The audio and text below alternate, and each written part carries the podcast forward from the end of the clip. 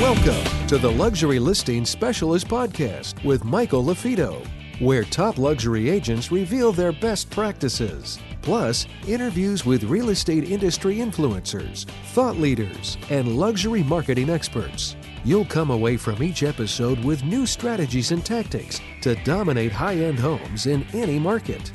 And now for the latest episode of Luxury Listing Specialist. Here's your host, luxury real estate expert, coach, and trainer, Michael LaFido.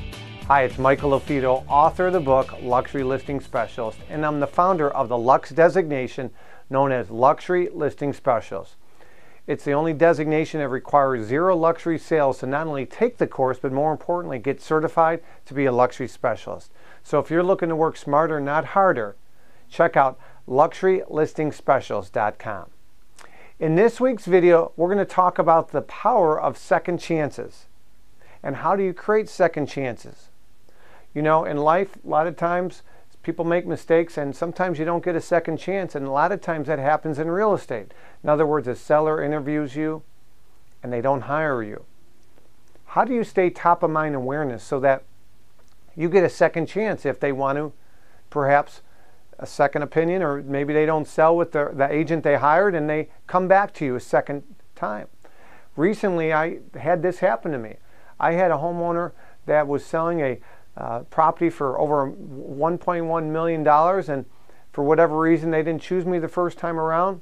And a couple years later, they came back to us and we assisted them and we advised them, and uh, their home is, is closing, which is great. And we also referred them uh, an agent uh, in another state, and they're buying a over a 1.5 million dollar property. So that doesn't happen unless you uh, leave on good terms. In other words, if they don't hire you, you leave the door open and you say, "Hey, Mr. and Mrs. Seller, no problem. I appreciate uh, you know you going another direction. Keep me in mind if things don't work out. Keep me in mind. You might plant some seeds to those sellers and use those dot dot dot. So keep me in mind if you know you don't hear from the, the, the agent regularly.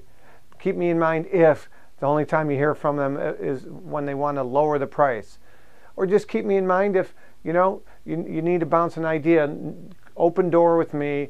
I'm not going to, uh, you know, hold any hard feelings. So by keeping that open door, and if you stay top of mind awareness within your community, in other words, they see a lot of sold signs, you do a lot of marketing, and they see you all over the place. We've talked about in previous videos the reticular activator. That's the part of your brain that heightens awareness of certain things. Well, if they see, man, we should have hired Michael, we see him all over the place, or we see those sold signs or those just listed postcards or whatever it might be, you might plant a seed of doubt. So when there is turbulence in a transaction, and there always is, usually there is, that they'll keep you in mind. That's what happened in that particular situation where they did come back to us. They hired us. We were the second second time around.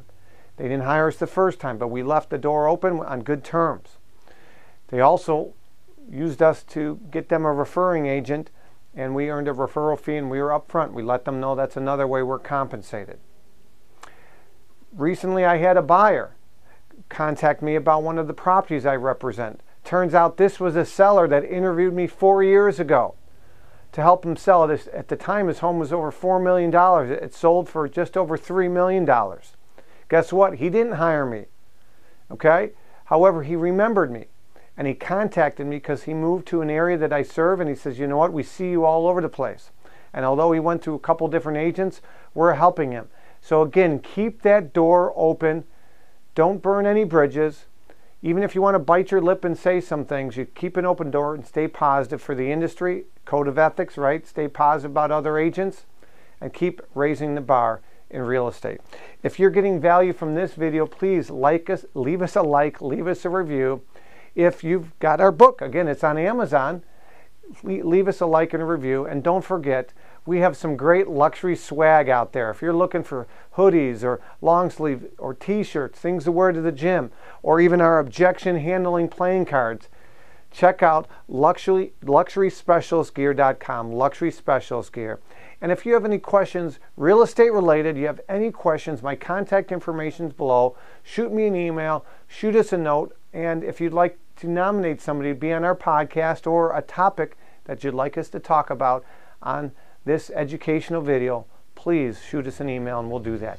Keep raising the bar in real estate and remember to prove others wrong. Take care.